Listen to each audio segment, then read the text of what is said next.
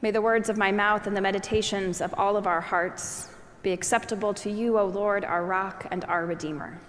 Amen.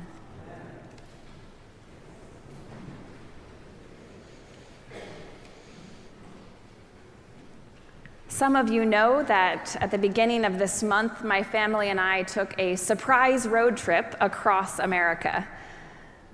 We had traveled to the rural Oregon coast to attend a family member's wedding, only to have every single one of our plans thwarted when six out of the nine members of my family got sick with COVID. We stayed in our rental house for the week, laying in bed, and then when the time came to go back home, we couldn't get on the plane because we were all symptomatic. And so we got in our rental car and we drove 2,601 miles back to our house through 10 states with two children under the age of three and four grown ups, all with COVID. and I'll just let you imagine for a moment what it felt like in that car for those days of our driving. I had a lot of moments of self pity throughout this drive, but even despite my best efforts of being miserable, I found myself struck by awe as we drove across our country.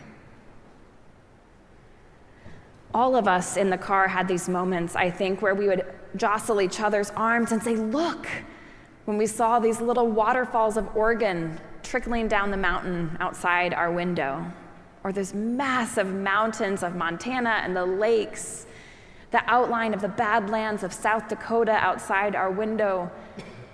It was an amazing journey to see the country, one state after another.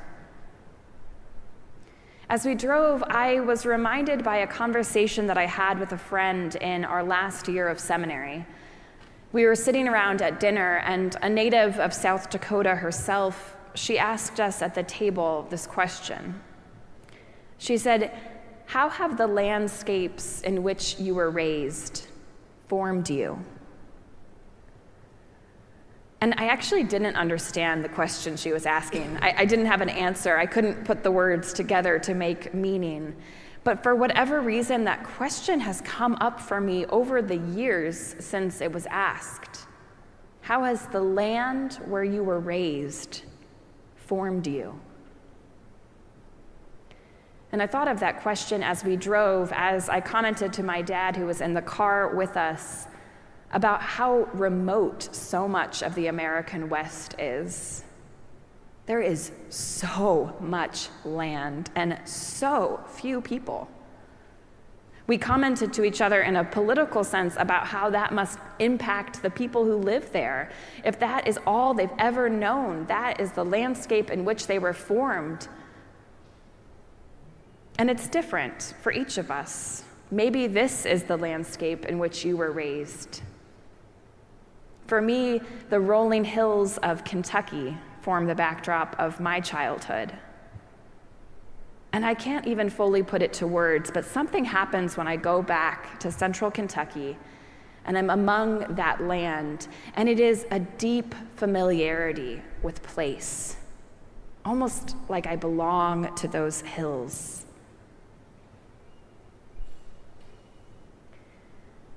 All of this is part for us, many of us, our own journeys of faith, our relationship with the earth and the places we live, the places where we were raised.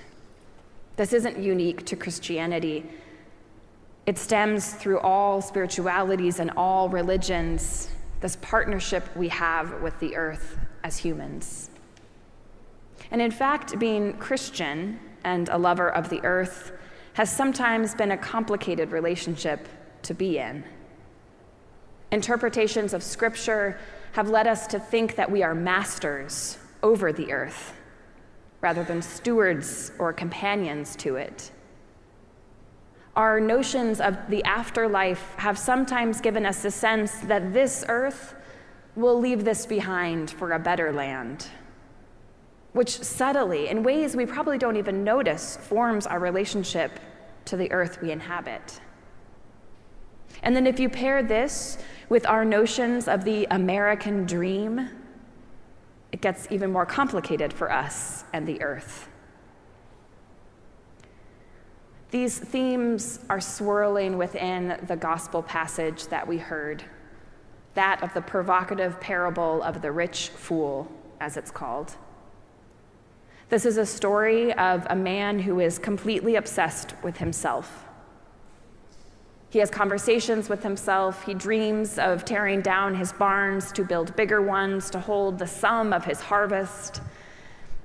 You can see it through his language. There is this repetition throughout of the word I, I, I.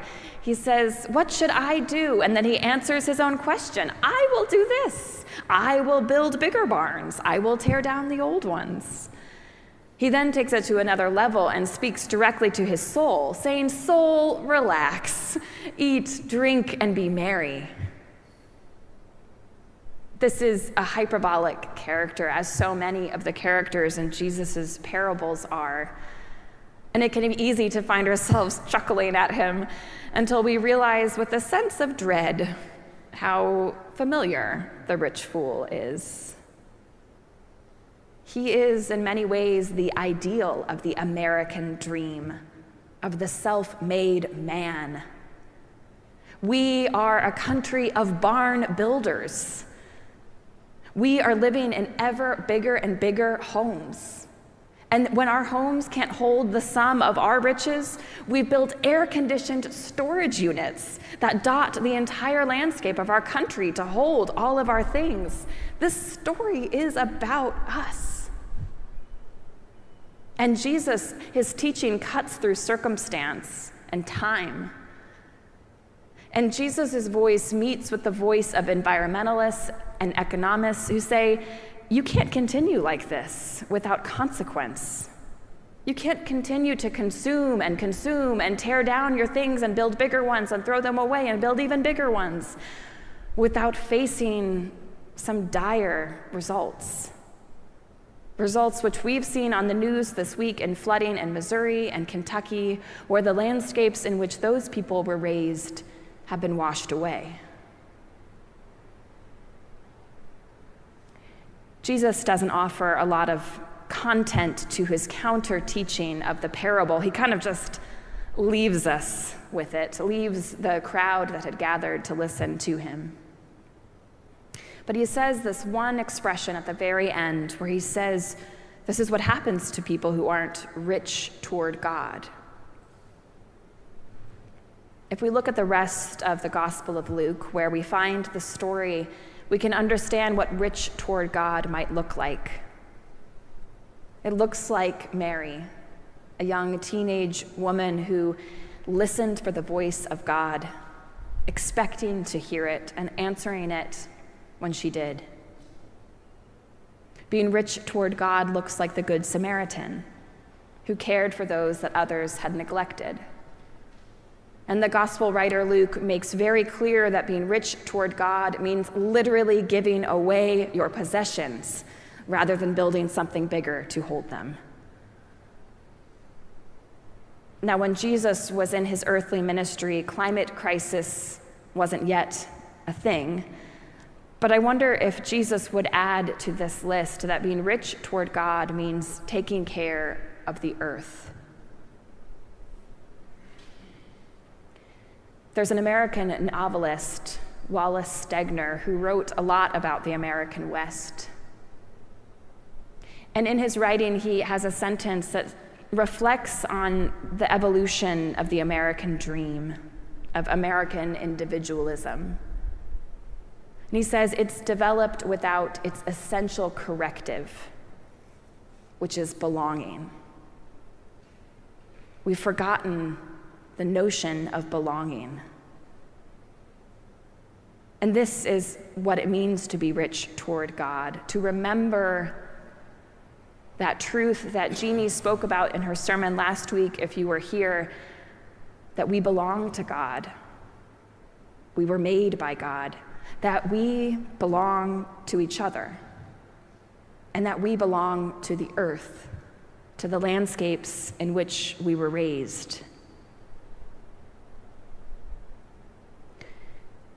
We heard from Paul today in the letter to Colossians a harrowing list of traits of sin, things that we are to, as he says, literally die to. And whenever we get these litanies from Paul, I find myself tuning out, either from thinking, oh, I know what he's talking about, or because I just don't really want to think about what he's talking about. Today, fornication, impurity, evil desire, anger, wrath, malice, and he's not done. He keeps going. Today, I put those sins alongside this notion, this corrective of belonging. Because we hurt each other, we exploit each other and the earth when we forget that we belong to each other.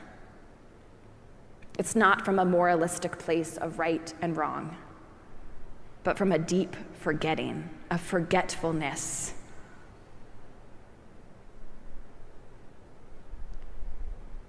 I have hope from Paul as he wraps up his passage that this is not a problem that we need to set right by ourselves. In fact, I don't think we can.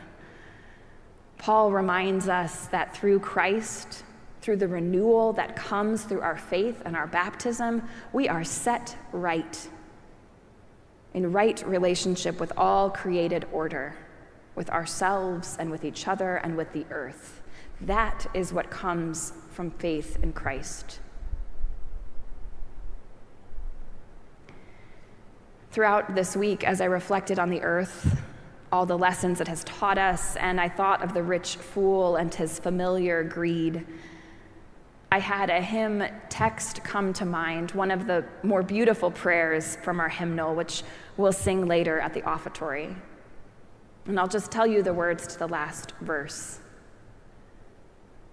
Breathe through the heats of our desire, thy coolness and thy balm let sense be dumb, let flesh retire. Speak through the earthquake, wind, and fire, O still small voice of calm.